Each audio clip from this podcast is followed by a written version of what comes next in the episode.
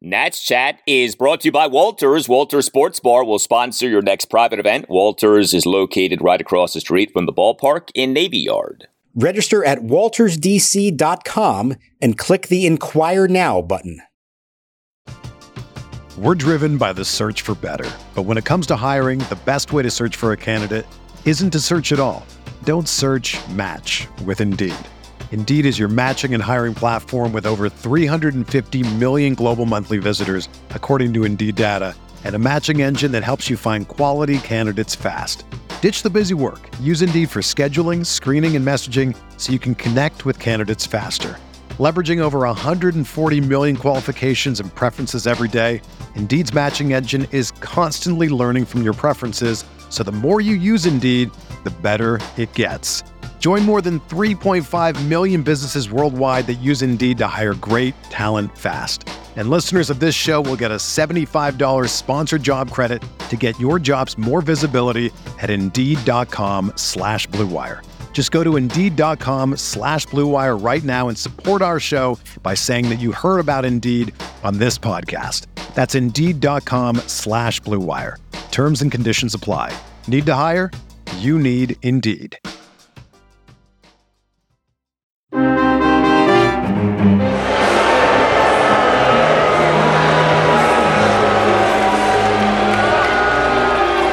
With the number two pick in the 2023 MLB draft, the Washington Nationals select Dylan Crews, an outfielder from LSU.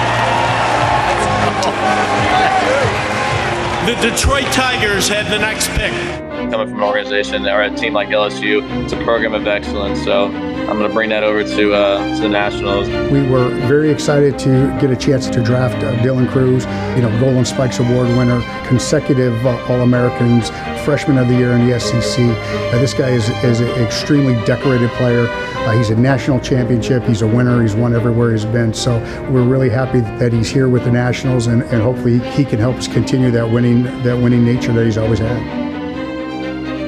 And welcome to Nats Chat for Monday, July 10th, 2023, along with MASNsports.com Nationals insider Mark Zuckerman. I'm Al Galdi, host of the Al Galdi podcast. The 2023 All Star break has begun. The Nats at the break find themselves having won four of the team's last five series. A Sunday afternoon, a 7 2 win over the American League West leading Texas Rangers at Nationals Park to win the series, two games to one. The Nats at the break are 36 and 54. All of a sudden, Joey Meneses can't not homer. He on Sunday homered for a third consecutive game and for a fourth time in that series against the Rangers. Much more on that Nats win later in the show. But we on Sunday night had day one of the three day 2023 MLB draft in which the Nats had the number two overall pick. The Pittsburgh Pirates, with the number one overall pick, took LSU pitcher Paul Skenes, and the Nats, with that number two overall pick, took LSU outfielder Dylan Crews.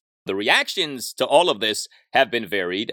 There are Nats fans who are disappointed that the Nats did not get Skenes. Heck, the Nats themselves may well be disappointed that they did not get Skenes, but there are plenty of people who are thrilled, and in my opinion, should be thrilled that the Nats got Dylan Crews. There's a lot to talk about with this, but we should start with this. Mark, are you prepared mentally, physically, spiritually to cover yet another prominent Nats player represented by Scott Boras?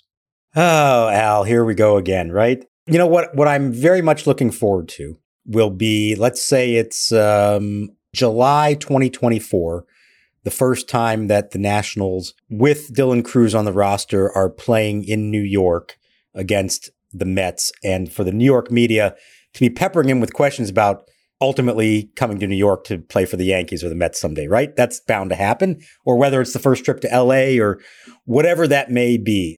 Thankfully, I've been through this before. I know how to handle it. Uh, I roll my eyes at it once again, and, and we'll do that.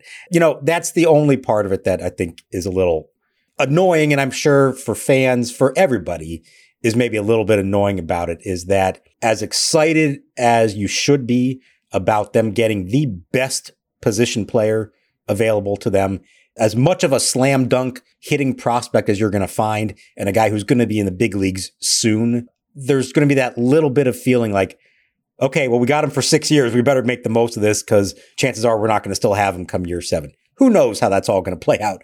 We have no idea what the state of the Nationals or the state of Dylan Crews is going to be six or seven years from now. So I say push that one aside. Don't think about that part of it too much and be excited that in a year in which you did not have the number one pick, you drafted a guy worthy of being a number one pick. That's a pretty good thing to have. Yeah, I think that it is. And, you know, you can twist yourself in all kinds of knots worrying about what's going to happen with Dylan Crews's free agency. First of all, try to enjoy life a little bit, okay? And enjoy this pick and enjoy what Dylan Crews could end up being for the Nats. And yeah, like the Nats could be under new ownership. Crews maybe could end up parting with Boras. Crews could end up pulling a Stephen Strasburg and signing an in-season extension with the Nats. Like you never know with this stuff. So try to calm down a little bit. Look, I have Boras fatigue like everybody else, but you know, things can change. And so often in sports, as is the case in life, you think you know, and then it turns out you don't know. We all don't know. That's the beauty of uh, what we're talking about here. So do you think the Nats are disappointed that they did not get Paul Skenes. Do you think that the Nats come out of Sunday night saying, look, we're happy to have Dylan Crews, but we would have preferred to have gotten Paul Skenes? What do you think Mike Rizzo truly is thinking? I think, like a lot, maybe even most fans, there's going to be a little bit of conflicting feelings here. I think they are genuinely thrilled to have this player, a true game changer. And oh, by the way, for a team that we've been talking about all year doesn't hit and doesn't hit for power. They just injected a big time hitter who should be able to produce for them in the very near future into their organization. So you can't tell me that that's not something that they don't desperately want and need on this team in the coming years. So you have to be excited about that. Now, deep down, all the indications, this was such a weird year in that I think most seasons you have a pretty good sense of who the number one pick is going to be leading up to it. And by all accounts, the Pirates held this one close to the vest and nobody knew. If you're watching the coverage, none of the experts going into it knew. There seemed to be more of a sense that Wyatt Langford was going to be the number one pick than anybody else. And it feels like the Skenes pick caught a lot of people off guard. So I don't know deep down if the Pirates had planned for Skenes all along and just did a great job of hiding that, or if they really were undecided and putting different feelers out there. We know Mike Rizzo and his history with big time college arms. We know the idea that the Nationals could have just added another potential ace to a rotation that, as we've discussed, within a year or two could look really good if everybody pans out the way they're supposed to, and a guy who's not a Scott Boras client, and a guy who probably was the most well known of all the college players because we saw what he did in the World Series. You know, it was so dramatic. You had to pay attention to that. So, yeah, I'm sure there's a little bit of, boy, that would have been nice, some wistful thinking there. But deep down, I don't think they can be upset by it. They knew all along we don't have the number one pick. It's not our decision to make. It would have been fascinating if the Pirates did go with Langford and now the Nats had to make their choice and make it public. In some ways, this could get Rizzo and Kris Kline off the hook. You know, they took who everybody said you would have to take in that spot. And if Skenes turns out to be an all-star Hall of Famer with the Pirates or somebody else down the road, nothing the Nats could do about it. So maybe in some ways it's actually takes some pressure off them as an organization. So I think it's conflicting feelings. I think they probably, given the choice, would have taken Skenes but I don't think they're disappointed necessarily to get Crews. Well, I would throw out a few things. So, first of all, I've seen a good bit of this of, well, you win with starting pitching. Yes, but you also win with hitting. You win with both.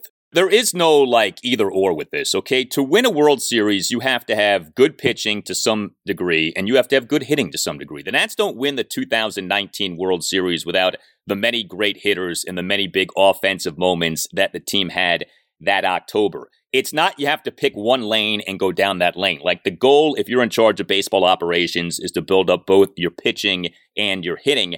And the idea of like one matters more than the other, I don't really think that that's the case. There are plenty of examples of teams that weren't necessarily great in the regular season from a starting pitching standpoint, doing well in postseasons. And actually, if you look at recent MLB postseason history, a lot of these supposed premier starting pitchers have gotten rocked in postseason games. There are a number of instances of supposed premium starting pitchers struggling in October. So you need both. It's not an either or scenario. Paul Skenes would have been great. Paul Skenes would have been exciting. Paul Skenes instantly would have become the face of the Nats rebuild, and Paul Skenes starts at the major league level would have been events. There's no doubt about that. But Paul Skenes also is a pitcher, and we know what happens with pitchers. They tend to get hurt. And, you know, with this guy, you just don't know. He supposedly routinely was throwing at or above 100 miles per hour. I don't care how big you are, how strong you are, how talented you are. The human body is not meant to do that. And so it may well could be that Paul Skenes is a Tommy John surgery or something worse waiting to happen. Now we've seen plenty of guys come back from Tommy John, but you tell me, is that a dance that you would like the Nats to dance once again? A top starting pitcher having to undergo a major surgery? There's also this too. If I asked you what's more valuable, a great starting pitcher or a great batter, they're both extremely valuable, but I do think that the answer is a great batter.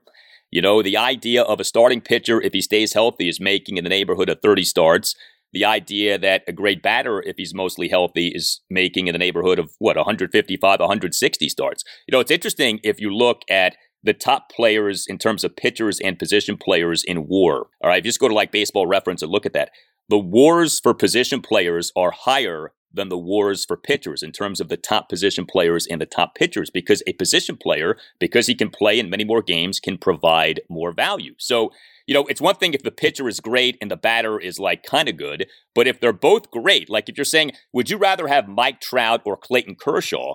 I think the answer is Mike Trout, even though you would love to have Clayton Kershaw. So if both guys hit, and of course that's a hit, that's a big if, Skenes, Crews.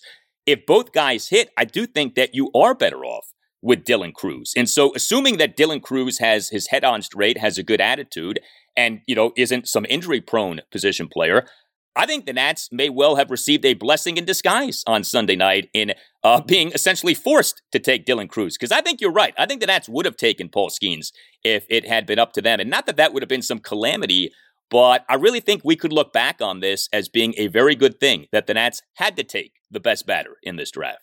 I look at it this way. You mentioned Trout or Kershaw. I think it's fair to kind of view this as a Strasburg versus Harper dilemma. They're not exactly the same, more so that the the Harper comparison to Crews isn't exactly right because, you know, he was 18, got the GED, didn't play a regular university. But it was funny that Dylan Crews, in talking to all of us, mentioned that he grew up idolizing Bryce Harper and wants to be like him.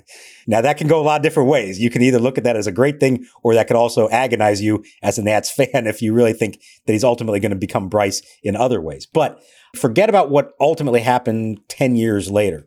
But in the moment, Bryce Harper or Stephen Strasburg, who would you rather have? I think a lot of people would have said Bryce. The guarantee of a hitting prospect versus a pitching prospect, as much guarantee as there is, that matters. And let's also point out here, this isn't just about hitting. This guy plays center field, and the thinking is that he can stick as a big league center fielder. So he is a complete player. He's not just a big masher at the plate. He maybe as a hitter actually profiles more like an Anthony Rendon in that great eye at the plate, more walks than strikeouts this past year at LSU, hits doubles, hits homers. I've seen other comparisons to Alex Bregman as a hitter as well. I mean, there's no guarantees, but this is as close to a sure thing as you're going to get as far as knowing you've got a big time, hopefully all star caliber outfielder that's going to be on your team here very soon. So I don't think you can be upset with that at all. And on top of that all, and again, we'll see once he gets here, but by all accounts, this is a good kid, a very competitive kid, a leader, a natural leader who has had the spotlight on him from the beginning. He declined to go in the draft in 2020 out of high school, went to LSU and had a spotlight on him from day one, and he dominated each of his three seasons there at one of, if not the best programs in college baseball, capped off by winning the College World Series. This guy has accomplished everything that you could want an amateur player to accomplish. And listening to him and talking to him on Sunday night, he is very motivated now to take that success that he's had at the amateur level and do it on the professional level as well. Dylan Crews in LSU's 2023 national championship season played in all 71 of the team's games. He finished with a jaw dropping slash line of a batting average of 426, and on base percentage of 567, and a slugging percentage of 713. I mean, that is otherworldly. To have a slash line along those lines. Uh, he won that Golden Spikes Award this past June 25th. It's basically like the Heisman Trophy uh, for college baseball, just the second LSU player ever to win a Golden Spikes. The first was Mark's colleague, at MASN, former Orioles starting pitcher.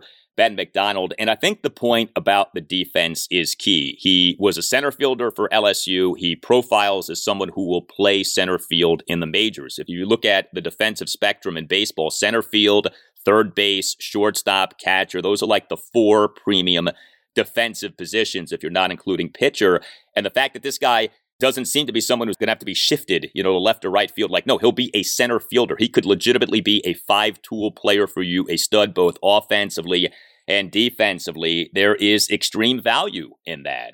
LSU listed him as being six feet and 205 pounds. His nickname is Mini Mike Trout. But, you know, in baseball, it doesn't matter how tall you are. Like, who cares whether he's six feet or six three or 5'11? Like, whatever. If you can hit and you can field, that is the thing.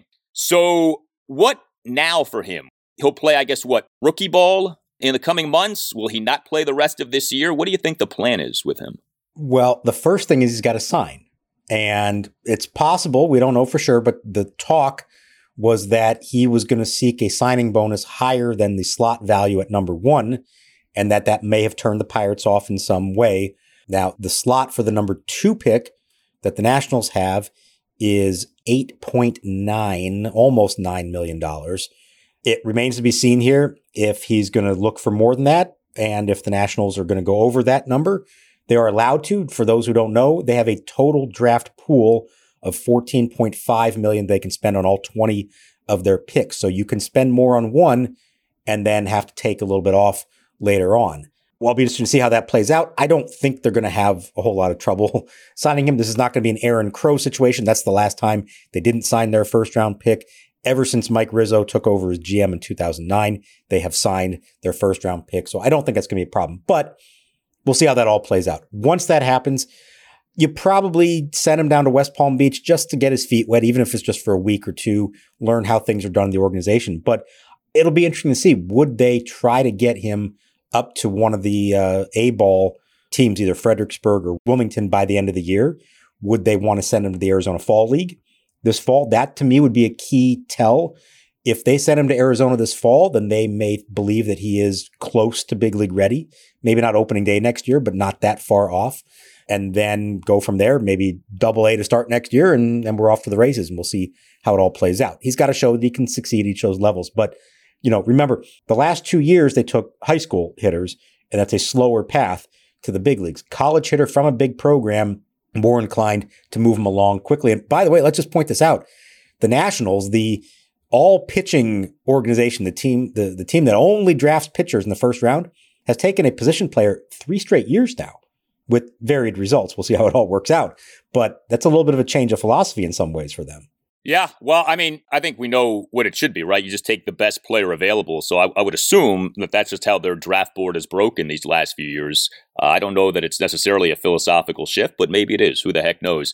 So, you know, with Dylan Crews, there's also this, and I think it's impossible to not think about this, especially with him being a Scott Boras client service time if the Nats next year still are not very good, and you know, I think it's a pretty safe bet, they're not going to go into next season like expecting to make the postseason. You never know. Maybe next season's a big step forward season, but to have him playing for you from the start of next season while you're still a bad team wouldn't make much sense. So yeah, I would think at the very least you wait to call him up to the majors next year in order to get that extra year of service time. I don't think you can have him in the minors for all of next season if, in fact, he is who we think he is. But that's got to be a consideration, right? I mean, when you're in the midst of a rebuild and you're still a bad team, it does you no good to have someone this good up playing for you and burning service time before you're ready to win again. Yeah, although you could argue that his coming up may help the team win. So that could be a factor. Now, he's not alone going to do it for you. So a lot will depend on where else everyone else is and, and how far along they're coming. But yeah, as much as people want to say, want to blame teams for holding prospects back, it still holds true that if you wait just a few weeks and wait till the end of April to call up a guy, you gain another year of control of him. You're a free agent after six years of big league service time, but you can't become a free agent in the middle of a season. So as long as you don't play enough in year one to get a full year of service time, you essentially bought yourself an extra year of it. And you get a seventh year of him. It's what they did with Harper, Strasburg. It's what most teams have done in most cases. Now, MLB has tried to curb that or at least give teams incentive by saying if you put a prospect, a rookie on your opening day roster and he plays the whole season and he wins or is, I think, top three for rookie of the year voting, you get extra draft picks as a result of that. So there could be a little motivation to do that. My guess is that that wouldn't really be first and foremost on their mind. Best case scenario, I think we probably see him at some point next summer, let's say, not in the spring. Yeah, I don't blame any team one bit for manipulating the service time stuff. The rules are the rules. If the players don't like it, then collectively bargain those rules away. But until the rules change, to me, as an organization, you are moronic if you don't take advantage of these rules. Like, come on, like you got to do what's best for the team. So, yeah, it would seem that maybe midseason next season, we see Dylan Crews. So the Nats right now do have the number five prospect in baseball per MLB pipeline and outfielder James Wood. It's conceivable that when the next prospect rankings come out, the Nats have, say, two top 10 prospects, maybe even two top five prospects. I mean, you know, Dylan Crews and Paul Skenes could be one, two in some order in some of these prospect rankings. Like, we don't know. So it is really exciting to think about. Do you think the hype for Dylan Crews will be what it was for Bryce Harper. I mean, the hype for Harper and Strasburg was so big because these guys were like already known when they got picked. Each guy was a number one overall pick. The Nats had just recently come to Washington, D.C., so there was, you know, sort of a novelty to everything. Do you think the hype for Crews will be along the lines of the hype for Harper or not really? I don't think it will be quite as much because they're not number one. Number two, and it may not mean that much and may say, hey, could have, should have been number one, but he ultimately was not number one. Also drafted in a year with all of these big names where that's going to take some of the attention away from it. And while he does seem to have some personality and obvious skills, I don't get the sense that he is, you know, viewed as a Harper was in terms of oversized personality, the attention on him since he was 15 years old, or Strasburg, who everybody understood to be this like once in a generation pitcher. Now, I think Paul Skenes may get that. And when he makes his debut, there may be some resemblances to when the Nationals called up Strasburg to face the Pirates in DC for that debut. So there may be some of that there. I don't think it'll be quite to that extent. It'll be a big deal. And I think people who care about this obviously will make a big deal out of it. But I don't think this is going to be like the entire baseball world salivating over that. Now, you mentioned James Wood, and I think this is interesting if he pans out to be who he's supposed to be, if Dylan Crews is who he's supposed to be, that's two thirds of a really good outfield right there. We've talked about for the last year how much the Nats have done to stockpile outfielders in their system. All of a sudden, there is a lot of less pressure on Elijah Green, Robert Hassell, Jeremy De La Rosa, Christian Vaquero. You would love for them to all pan out, but all of a sudden you don't quite need it as much. It's also an interesting question with Lane Thomas as they decide what they're going to do moving forward with him, if he's a part of it, or if they would look at him as a trade chip. On the flip side, though, this was one of my first thoughts as this all went down on Sunday night. There is now some added pressure on Cade Cavalli, Mackenzie Gore, and Josiah Gray to now lead this staff moving forward. If you were of the belief that Paul Skenes would have just jumped right in and become their number one starter, everybody else moves down a slot and there's a little less pressure on them. Now they kind of really need all three of those guys to pan out and be what they're supposed to be. And then maybe somebody else, Jackson Rutledge, Cole Henry, Jake Irvin, whoever else from the system. There is going to be some pressure now on them to get it right with the pitchers that they already have in the organization. Yeah, I would say, though, the biggest pressure is on the organization to draft some non first round guys who actually end up hitting. And so, okay, you didn't get Paul Skenes. That doesn't mean that you can't get an ace out of this 2023 draft. Okay, we have these rounds called the second round and the third round and the fourth round. And you need to do a much better job in those rounds than you have been doing for about a decade now. But yet, you know, with the uh, the abundance of outfielders, I mean, you know, the beauty of that, of course, would be well, you could always move one of those guys you know, to say first base. Like there's not an obvious long term first baseman for this team. So, you know, whether it would be Elijah Green or Robert Hassell III or whoever, you know, you could always figure it out to where you put the guy at first. That's a nice problem to have. You could certainly work your way through that problem of having all of these outfielders. And, you know, James Wood, for those who don't know, he's six seven but the guy runs like, you know, he's Usain Bolt. I mean, he, he's a freakish athlete. So in theory, in Crews and Wood, you have two center field caliber outfielders at the same time in the same outfield. You know, if both guys work out at the major league level, that could be tremendous outfield defense for the Nats in the coming years. So it is exciting to think about. And I think people should be happy about Dylan Crews. And look, if you really wanted Paul Skenes, what do you think? The Pirates are going to hold on to Paul Skenes through his uh, free agency years? Like, there's no chance of that, right? So you could just sign Paul Skenes as a free agent in a few years. So, you know, you could look at it like that. Hey,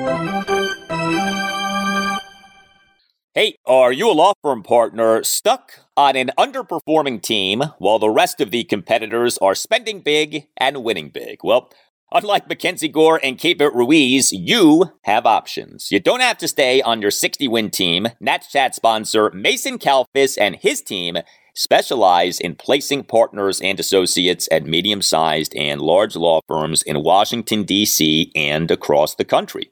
Mason Kalfas has recruiters in six states and has placed lawyers in more than half of the 100 largest law firms in the United States. While you may be reading doom and gloom from the legal press, many practices are red hot antitrust, IP litigation, white collar litigation, finance and direct lending, and healthcare. Because you are not under a CBA or team control for six years. In fact, staying at a firm too long is often a recipe for being underpaid. Explore your options today with Mason Kalfas. Call Mason today at 202 486 3535. That number again, 202 486 3535. Hey, Nat Chat. I'll be honest, I'm a fan of the theater and a fan of Disney classics. So when I heard Lion King was coming to the Kennedy Center, I went to Game Time to find quote unquote cheap tickets for the show while it's in DC during the All Star break. Fortunately, using the promo code for Nats Chat, I didn't spend too much and got the curly W when it comes to planning date night. Game Time is the fastest and easiest way to buy tickets for all the sports, music, comedy, and theater near you. It's the fastest growing ticketing app in the country for a reason. Get images of your seat before you buy so you will know exactly what to expect when you arrive. Snag the tickets without the stress with Game Time. Download the Game Time app, create an account, and use code NATSCHAT for $20 off your first purchase. Terms apply. Again, create an account and redeem code NATSCHAT for $20 off. Download Game Time today. Last minute tickets, lowest price, guaranteed. The wind in the 0 2. Swing and a miss. Struck him out with a slider. Patrick Corbin strikes out the side to start the game here in the top of the first inning. Next delivery. Swing a high drive, well hit to right center field. Way back this one goes. It's got a chance and it's gone. And Joey Meneses has homered again. That is four in this series for Joey, number six on the season. And the Nationals a 6 1 lead. This time he hits it to right center field. What a shot from Meneses. He needs to keep playing. No all star break for you, Joey.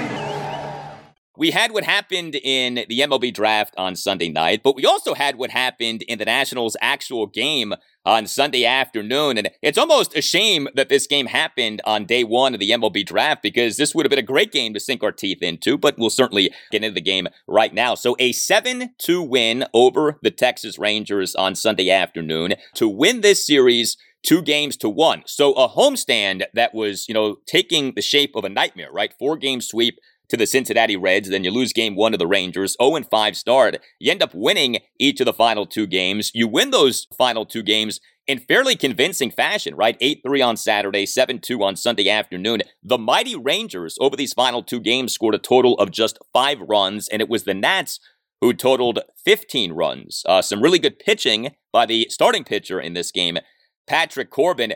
But Mark, I don't know how we don't talk about what Joey Meneses ended up doing over this weekend. He came into the series having hit just two homers this entire season.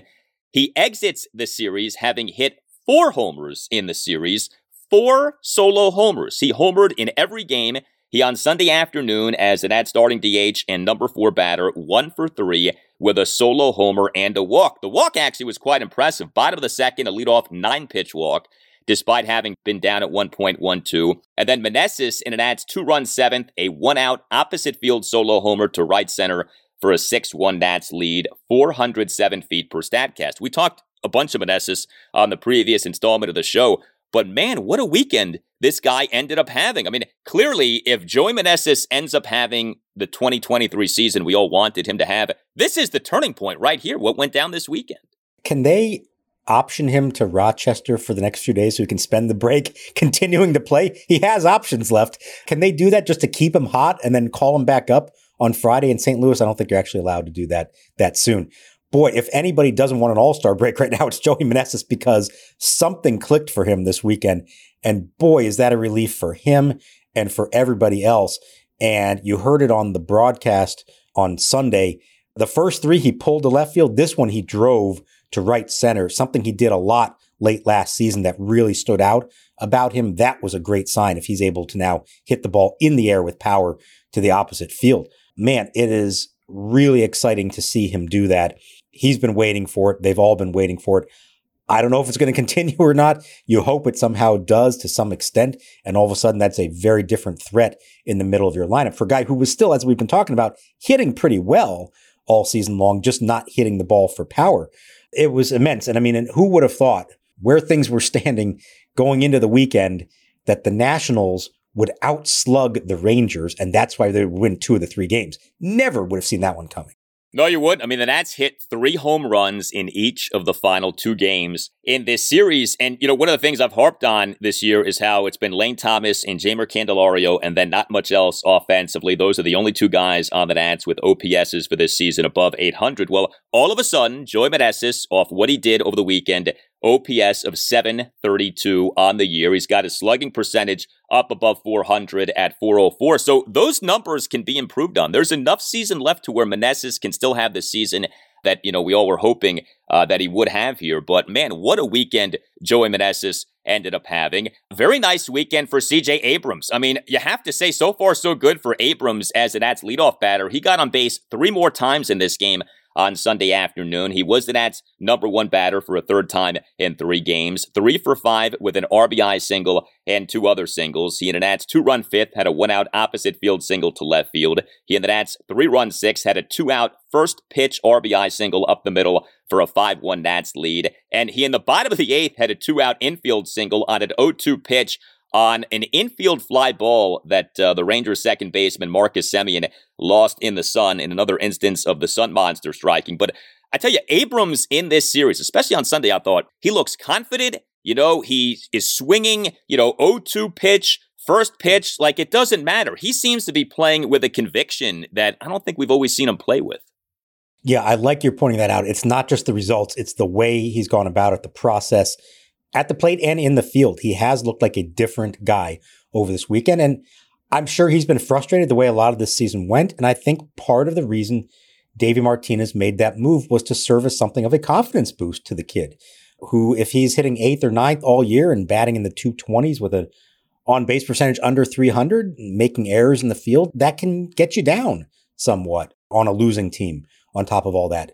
This seems like it has been a little bit of a boost to his confidence and great for him that he's taken advantage of it. He's looked really good and really comfortable in that spot. And as we said from the outset, this wasn't just going to be a short term thing. They want to stick with this, hopefully through the rest of the year, but he's got to show that he deserves to stay up there. And so far, three games in, there's nothing to complain about the way CJ Abrams played as a leadoff hitter.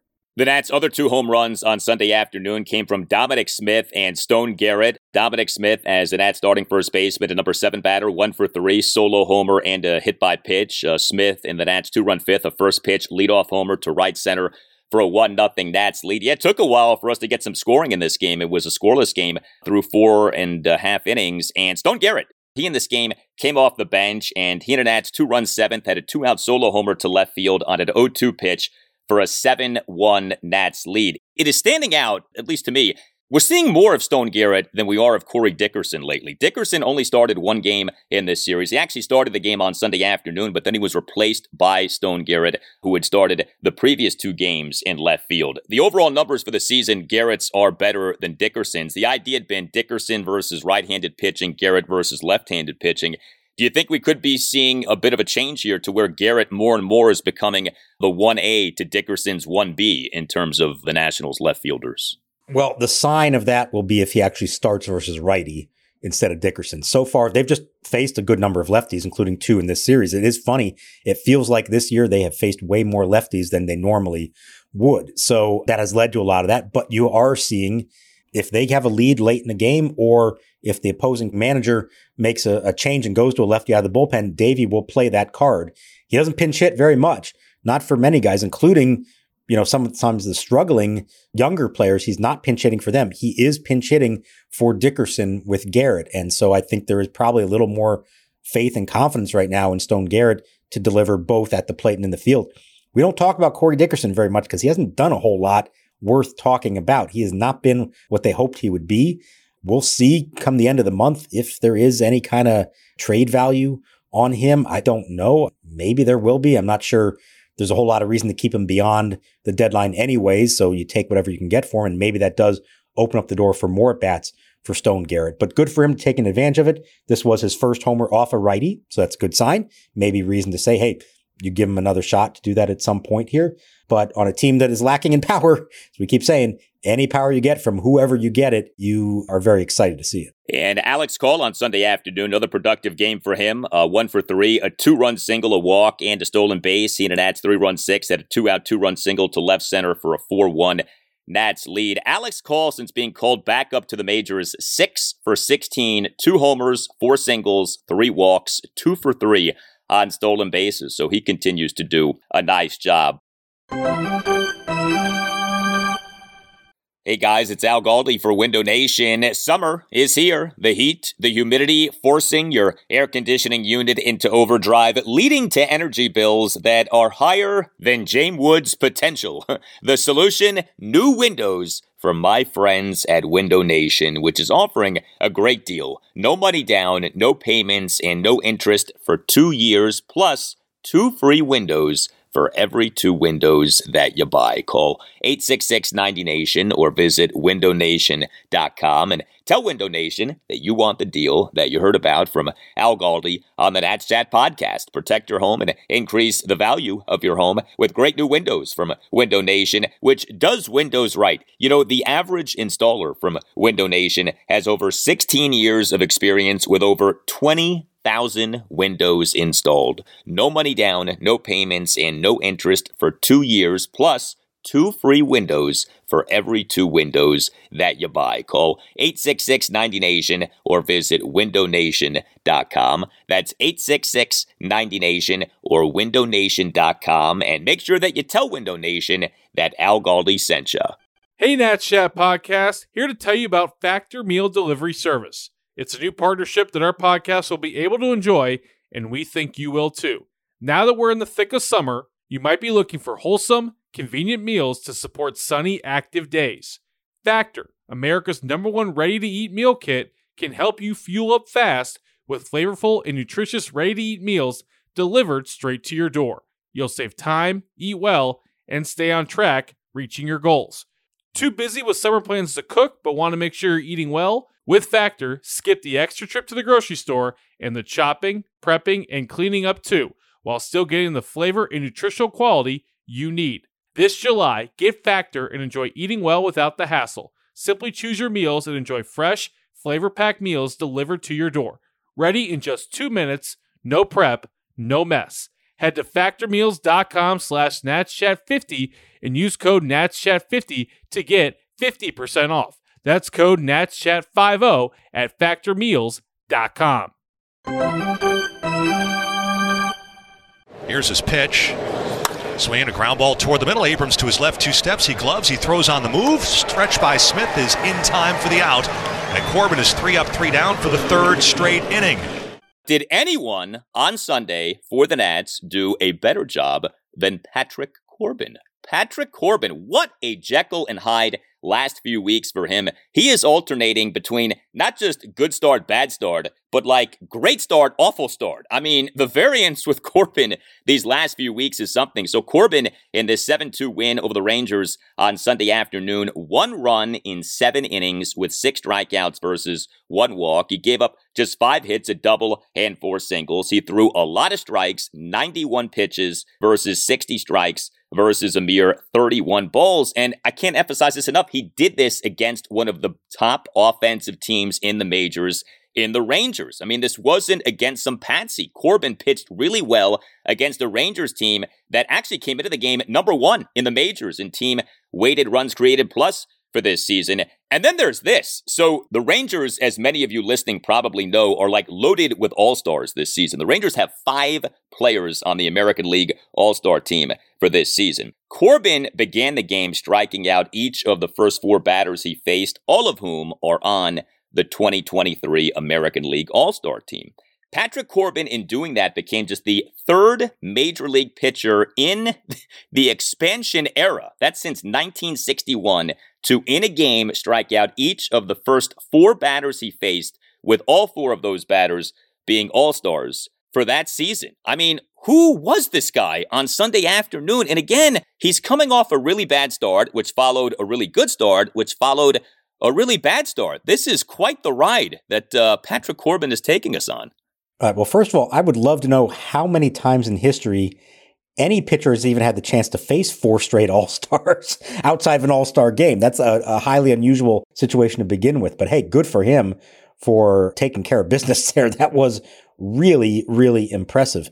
Now, these last four starts you're talking about at San Diego, seven runs in five innings. No good. Only three strikeouts and two homers allowed. At Seattle, scoreless ball for seven innings, no walks, nine strikeouts, obviously no home runs. Then he faces the Reds, six runs, 10 hits in five innings, only two strikeouts, two home runs. You're sensing a theme here, what defines the good starts from the bad starts. And then now this one against Texas, one run in seven innings, one walk, six strikeouts, and no homers. When he gets strikeouts, he's good. When he doesn't walk batters, he's good. When he doesn't give up home runs, he's good. Funny how that all works out. I don't know how to explain this other than the only thing that stands out to me these two great starts both came against teams from the AL West, teams and hitters that he probably has never faced before, and they may not know him the way that National League teams do. Maybe for a guy like this, who I think we all understand there's a little bit of familiarity and that he hasn't changed that much in terms of what he throws since he was really good in 2019. Maybe the teams that haven't seen him have a harder time distinguishing the fastball from the slider, and that's why he had success against them.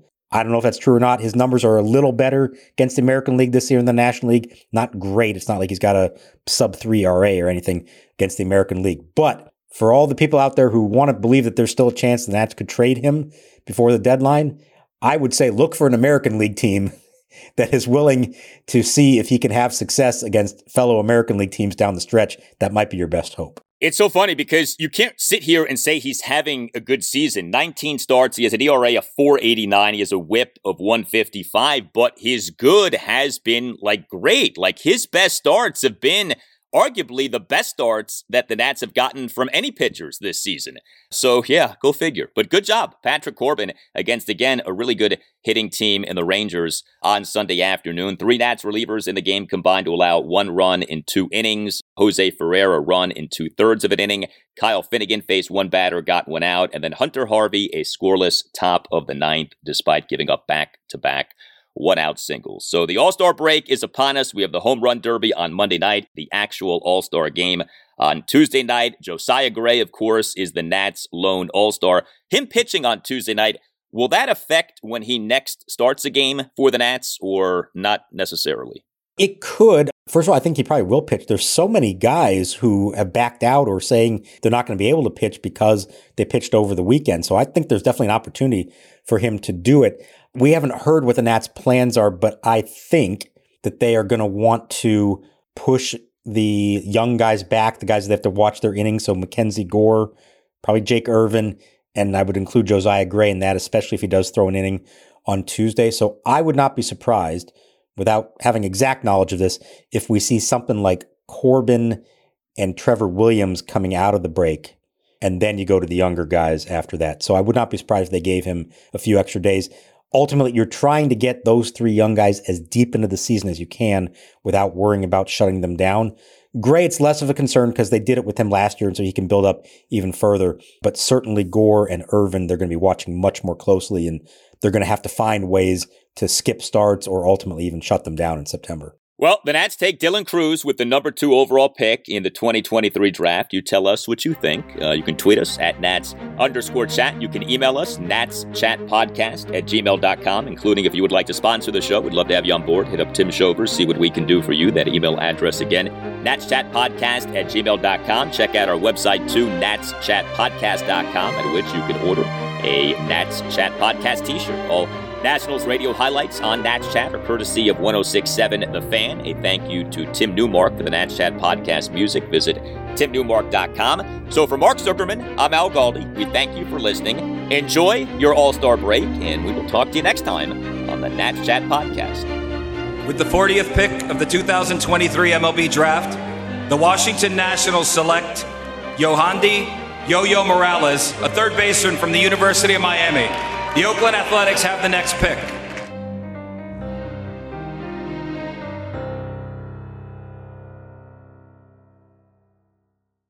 Everyone is talking about magnesium. It's all you hear about. But why? What do we know about magnesium? Well, magnesium is the number one mineral that 75% of Americans are deficient in.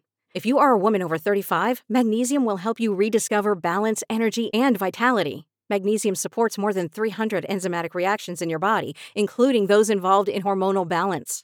From functional medicine doctors to mental well being and female hormone experts, we all know that magnesium is the one mineral to improve all aspects of well being and health. But which one? Magnesium Breakthrough from Bioptimizers, the trusted choice recommended by leading experts with seven best absorbed forms of magnesium to ensure your body receives the support it needs for overall well being. Go to bioptimizers.com slash balance today and use code BALANCE10 for 10% off. Support your journey to wellness at B-I-O-P-T-I-M-I-Z-E-R-S dot com forward slash balance. Magnesium Breakthrough from Bioptimizers, your foundation to optimal health and vitality.